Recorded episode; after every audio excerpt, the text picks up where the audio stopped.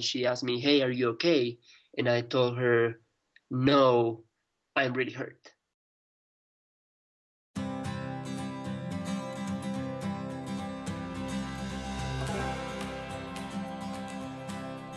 Welcome back. I'm Ashley, your hostess for The Sharp End, a podcast brought to you by the American Alpine Club. But before we get started, here's Josh with some information about American Alpine Club's Craggin' Classic series coming up. Hi, I'm Josh. I'm here to talk to you about the American Alpine Club's Craggin' Classic series. These touring, three day climbing festivals are celebrations of the fellowship that define our sport and our lifestyles. They are gatherings of the tribe. Powered by Camp USA, supported nationally by Scarpa, Arc'teryx, and Rock and Ice, these events unite climbers around the campfire at world class climbing destinations, such as Shelf Road in Colorado, coming up October 21st through the 23rd, Moab, Utah, October 28th through the 30th, and Bishop, California, November 4th through the 6th. If any of these weekends sound good to you, go online and sign up in advance at AmericanAlpineClub.org. Hope to see you there. Thanks, Josh. Yeah, I'm going to go to the one in Moab, so I hope to see everybody there too. And on with the show.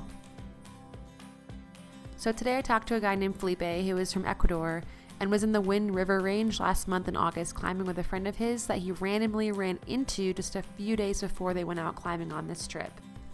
Welcome to the show, Felipe. If you would go ahead and introduce yourself. Um, my name is Felipe Proaño, um, Ecuadorian climber. Most people know me as uh, Feli, which is short for Felipe. I've been climbing for the last uh, 15 or 16 years. I started climbing in my country in Ecuador and slowly made my way out uh, into bigger walls, which is what I like to climb the most. You know, uh, the big walls, the climbs that take a couple days, the climbs that take a lot of effort to either get there and climb or just to climb it overall. Um, yeah, that's me. And you're currently in Ecuador? Yeah, yeah, I'm in Ecuador right now. Good to be home in my home country. Well, tell us what happened. Uh, I had a very uh, serious finger injury while climbing in the Wind River Range in Wyoming, and uh, I had to fly back the next days after the accident because my finger was pretty much useless. Um, so yeah, it is it is a small percentage of my body, you know, the small pinky finger of my right hand, but it's uh, part of my body nonetheless. Yeah, exactly. So you were in the winds? Yeah, I was hanging out in Colorado, you know, climbing all around the, uh, the Black Canyon and Rifle and Eldorado Canyon, like one of my favorite places. And I had planned for uh, taking a couple of weeks just hanging around Boulder, you know, climbing at the gyms, uh, climbing in Boulder Canyon, climbing in Eldo. And uh, by some weird coincidences of life, I met one of my friends who I had climbed with her in Ecuador in year 2014 and i just randomly met her and she told me uh, hey do you want to go into the wind river range tomorrow? I have a couple of friends that are traveling there as we speak and i need a partner. Because uh, apparently uh, some of her partners had bailed or like uh, went to do something else etc etc uh, and it, it took me a while to actually make my mind uh, but at the last moment i said yes i mean let's go because sometimes also you just gotta take the opportunity. Uh, so the next morning she picked me up and we drove to the winds, cruising through Wyoming, big flats, and we finally made it to the trailhead uh, to get into the Cirque of the Towers. Anyway, we started the hike. Uh, we didn't actually make it to the Cirque that night.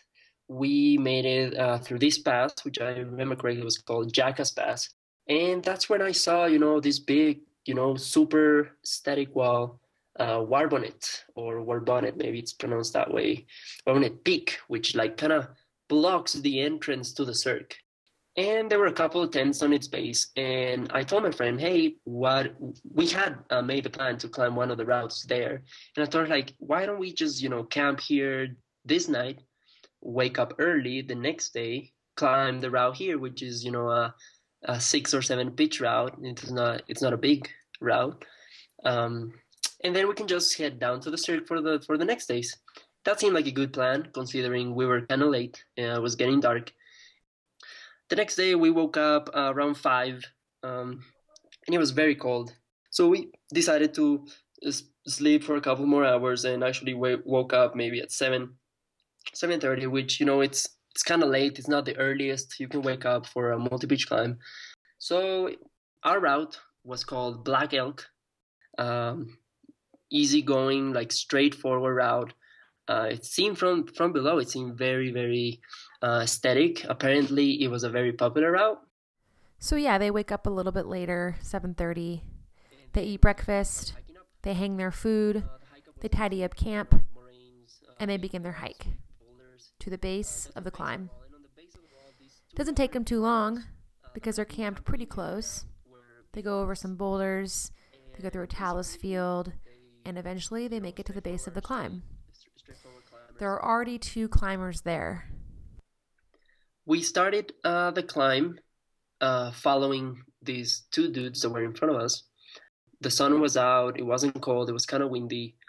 And, you know, as most uh, young climbers trying to you know impress their partners, um, I just decided to lead, take the first uh, two pitches in, uh, which were kind of short pitches, but nines or tens, you know, easy climbing, uh, pretty straightforward out the cracks.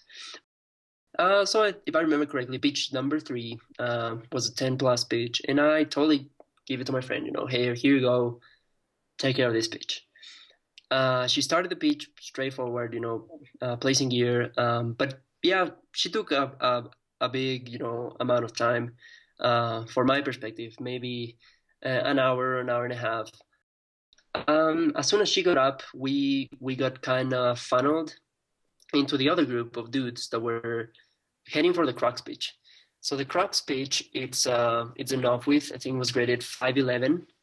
Um, it might be uh, hundred feet or more, and it starts with a super cool hand crack, you know, very easy splitter, goes through a small roof, then goes through a big roof where the crack opens to uh, fist the number threes, and then it becomes a big off width, you know. Uh, it looked like, you know, absolute fun from below. And that was my part. Our, our agreement was that I was going to take the off width uh, because it was a crux pitch and you know usually uh, the most experienced climber can take you know the crux uh, we had talked uh, a little bit about the beta uh, on the ground when we met uh, these two old friends andrew and matt and they had done the route so they told us how many number fours are you bringing and you know i just went out of you know super confidence and i told her oh we only need two fours and they were like do you want another number four and i was like um, not really. We'll figure it out. Um, so yeah, trying you know to bring that uh, ego out as it usually happens, and usually climbers make mistakes because of that. Uh, this was the perfect example. Um, totally trying to you know be the badass, yeah, you know, impress my climbing partner, whatever. I just said, yeah, we don't need an extra number four. Um, so my friend made the belay. Uh, she pulled me up uh, this is to the base of pitch four, where which is the crux. And I remember as I climbed up uh, the the pitch that she had led, I felt really really tired. I felt dehydrated. Uh, I had been you know hanging from the wall for like an hour, so I kind of felt um, um, stiff. My muscles were not you know warm anymore. Uh, my feet were kind of hurting. Uh, so I kind of felt you know not in the best shape possible as soon as I got to her um, belay and I knew it was my turn, I told, this, told her, okay, let's do it. Uh, so we arranged a couple of pieces on the belay. I took the gear and I told her, okay, let's do it. So I got into the crack. Um, the climbing of that crack went pretty well. Uh, a couple of cool jams. The first roof, uh, you get a couple of pieces that are like fist size. Uh, but then I was taking them out because I knew that there was enough width waiting for us uh, higher up, and I totally knew that I had to, you know, recycle a bit of the pieces. I think that the the most accurate word that uh, people use in the U.S. is like uh, leapfrogging or like taking one piece from below and putting it above you and repeating that process so you can like kind of save the gear. Do you mean bumping the gear? Bumping the gear. That's yeah. That was that's what I was looking for. Just bumping the gear. Um. So I did that. I did a lot of that. It was fun. I got to the first roof. Uh, no problem. Fun moves. I got to the second roof and it was absolute fun. You know, I was in my element. I was feeling kind of tired, um, but I was, um, you know, just enjoying enjoying the moment. Um, it was so fun that I I also took my time to like yell down and tell my friend, hey, like take a couple of pictures, uh, which I know it's not the smartest thing to do, especially when you're like you know climbing uh, something that's gonna be you know challenging like a roof. Uh, and yeah, she actually took her phone out and took a couple of pictures, which were you know fun, you know, posing, hey, hi, saying, waving to the camera. Not smart, but you know, fun. And as I got up the roof, I got into this big off width, which looked super cool, super like splitter off width for maybe uh, 15 meters. So that would be maybe 60 feet or like 50 feet. Um, so I got in I had two number fours, my brand new ultralight, and another one that was actually it belonged to my friend.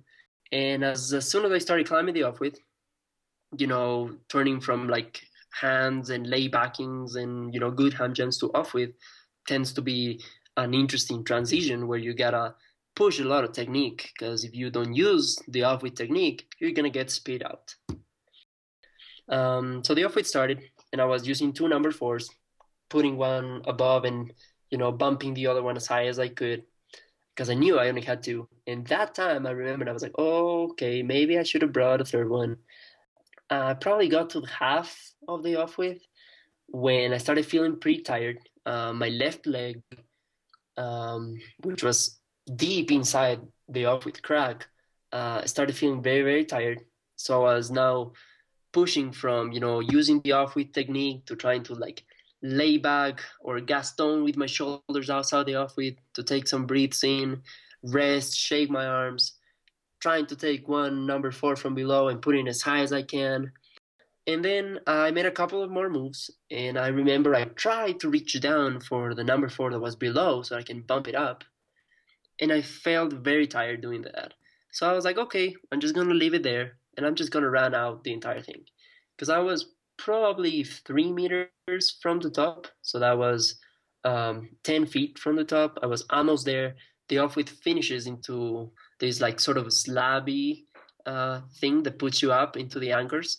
And I could see the other uh, party above us, like kind of close. Um, so I just decided to go for it. You know, one of those thoughts that you don't even, I mean, you don't get a lot of time to think about it, you just do. Uh, but as soon as I felt tired, I just, okay, I'm just going to run it out. So I jumped my left leg into the off width, was Gastoning with my right hand, Gastoning with my left hand, trying to make some fists in, but the crack was pretty, pretty wide still. So trying to do double stacks and hand and fist stacks, uh, trying to progress slowly. And I found myself maybe, um, I would say, six feet or 10 feet above my last piece. Um, and I remember I had put in my right hand deeply, deeply into the crack, like I was arm barring now with my right arm, uh, very, very deep into the crack. My left foot was camming sort of inside the crack, but it wasn't a, a solid jam. And I remember I thought about it. I was like, okay, this foot is not going to hold. And as I tried to put up my right foot above it to like kind of get some more uh, weight stabilization of, of like my body weight inside the crack, I slipped. So my left leg, uh, my left foot slips. And as I remember, I took the fall. If I remember correctly, I yelled either take or falling. Don't exactly remember what. But as I slipped, I felt a big bump of my right hand into something. And at the time, I didn't know what it was and I took the big whipper and I ended up, as I had told my friend, below the roof. So yeah, it was it was it was definitely a good flight, uh, definitely a long flight, uh, probably 20 to 15 meters. So that would be yeah maybe like 40 or 50 feet. And as soon as I you know, bumped my my right side of my body against the wall and the roof, I saw my right hand and my finger, like my small pinky, was completely torn out. Like all the skin was just recoiled into like the the the upper part, and I felt a horrible pain in like my palm, the palm area, and right below my left finger. And I was like, like what? Like how on earth? And I remember I took my hand, pressed it very very hard with my with my left hand, and I saw my friend below, and she asked me, "Hey, are you okay?" And I told her, "No, I'm really hurt." Like I I immediately saw my hand. I was like, "Okay, this is not gonna go. We better uh, bail." I mean, that was you know my first thought. And yeah, I remember that in the moves of the fall, my finger uh, got stuck in between my last number four and the rock. So I saw down to my friend and I told her, "Hey, sorry, trip's over. Uh, please lower me." So when you get hurt, uh, you don't really, you know, think about what pieces of gear you're bailing on. Like, I mean, should I try to retrieve him? Should I just get down? Mm-mm. For me, was okay. You just gotta get down. Um, so yeah, she she brought me down, and on my way down, I took all the pieces of gear that I could uh, but I was lowered on the two number fours that I was using pretty much. It was just a lot of blood. Uh, pieces of skin and flesh had like come out from my pinky to my other fingers. Uh, so it was very dis- disgusting. And um, I don't know why I took the you know the time to take a couple of pictures, make a small video like, hey, hey, this is me with my you know destroyed finger. We're here in the winds. Uh, um, I felt kind of bad, felt kind of sad at that moment because I was like, you dumbass, like this is like your last trip of the summer, uh, last you know trip of the season, and you're getting hurt, and now you need to get back home, and back home, you know, all your plans and projects that you have are gonna you know be trashed because you can't climb. I mean, it was a serious injury, uh, and obviously that was you know in my mind, uh, big time. Yeah, but it's an injury that you can certainly recover from. Um, and, and you didn't even know at the time if it was broken, if you had torn tendons. But you, so you go to the doctor, you go home, you go to the doctor, um, you get x rays done, and then the doctor comes into the room. And what, and what does he say? You got a metal piece inside your, your finger. Like there's a, there's a tiny piece of metal. The doctor takes a knife slices the finger open, takes tweezers, and pulls out a piece of metal. They're not exactly sure where the metal came from, but they think it came from the paint on the brand new cam as he fell. So, what were some of the things that you've learned coming out of this experience?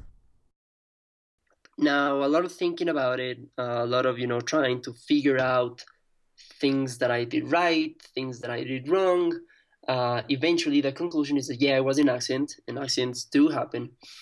But I can totally point out some contributing factors to this accident, and I can totally start uh, with you know number one. Number one, climbing has become for me something uh, of a call. You know, the wall calls you. I mean, you feel the passion, you feel the inspiration to want to go and climb a specific wall or a specific route. This place, like the winds, were not calling me. They were they were just you know an, an, an obscure part of my head that was like, okay, this exists, but I didn't feel the call. And I I am now positive uh, that um, if you do hear this call, if you do feel this like passion to go to a place, then you should definitely go. You should totally go. But if you don't, then you should really put in a balance. Um, what are the the, the external factors that are trying to you know bring you there? Another one uh, is also uh, try to climb for yourself. Um, i guess the message here is you know if if you're you know or pretend to be you know the alpha climber and trying to you know put all this knowledge and throw all this experience into your friend then you gotta do it in a much more chill environment. Um, especially if you haven't climbed with your partner multi-pitch routes or if you haven't actually done you know big trad stuff with your with your partner then you gotta think about it twice. So yeah i guess you know trying not to show off i could have easily taken another number four from my two bodies at the floor. I could have easily told her uh, okay let's rest let's hydrate uh, let's take it chill before you know actually climbing the crux pitch. Um, I could have taken some uh, layers in to protect me from the wind. Um, I could have just asked for a take, you know, instead of, you know, trying to prove, hey, I'm the badass climber. I'm not going to take and I'm not going to fall and I'm going to run out the entire off width crux. I could have just taken, you know, hey, hey, take. That's it.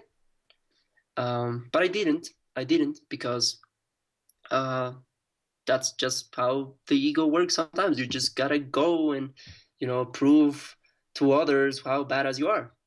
Um, so i guess the learning there is climb for yourself. You want to prove something prove it to yourself. Uh, but you should do that in a place that it's you know not uh, out of your comfort zone so to speak if you're climbing as a team and your partner doesn't have you know that much experience. And um, i guess another thing is uh, consider the energy levels you know um, we had done. It's not the biggest hike it's not the roughest hike but it was a long hike after a long drive that put us to the base camp. Uh, we woke up you know kind of kind of late. Uh, we took our time. Um, we were hanging a lot you know in the blaze getting hit by sun getting uh, hit by wind and that's just part of it. I understand that. But i would aim to say here is that you should consider your energy level like my my legs felt pretty tired after the hike and then if you're trying to push, you know, 11A off widths, you need a lot of uh, like leg strength. You need your muscles fit and strong to endure that kind of climbing. And I wasn't because I was tired, um, and I was dehydrated. And so those kind of things totally make you learn. Uh, so yeah, I guess the last point and one of the most important is never underestimate wow. Um, I really want to go back into the winds hopefully next summer um, and get that black elk. So Felipe is doing just fine. His finger is slowly healing, but he's been staying active in a number of other ways. he is hoping to get that number four ultralight cam back so he can return it to his friend with or without the finger parts and the chipped paint. If you did happen to find that Camalot up on Black Elk in the ever so striking Wyoming's very own Wind River Range, send the American Alpine Club an email. That's accidents at americanalpineclub.org, and I will try and get it back to him. If you have a suggestion for the show, or better yet, you want to be on the show, just shoot that same email address a note. Again, that's accidents at americanalpineclub.org. I'd love to hear from you. Until next time, play hard and be smart.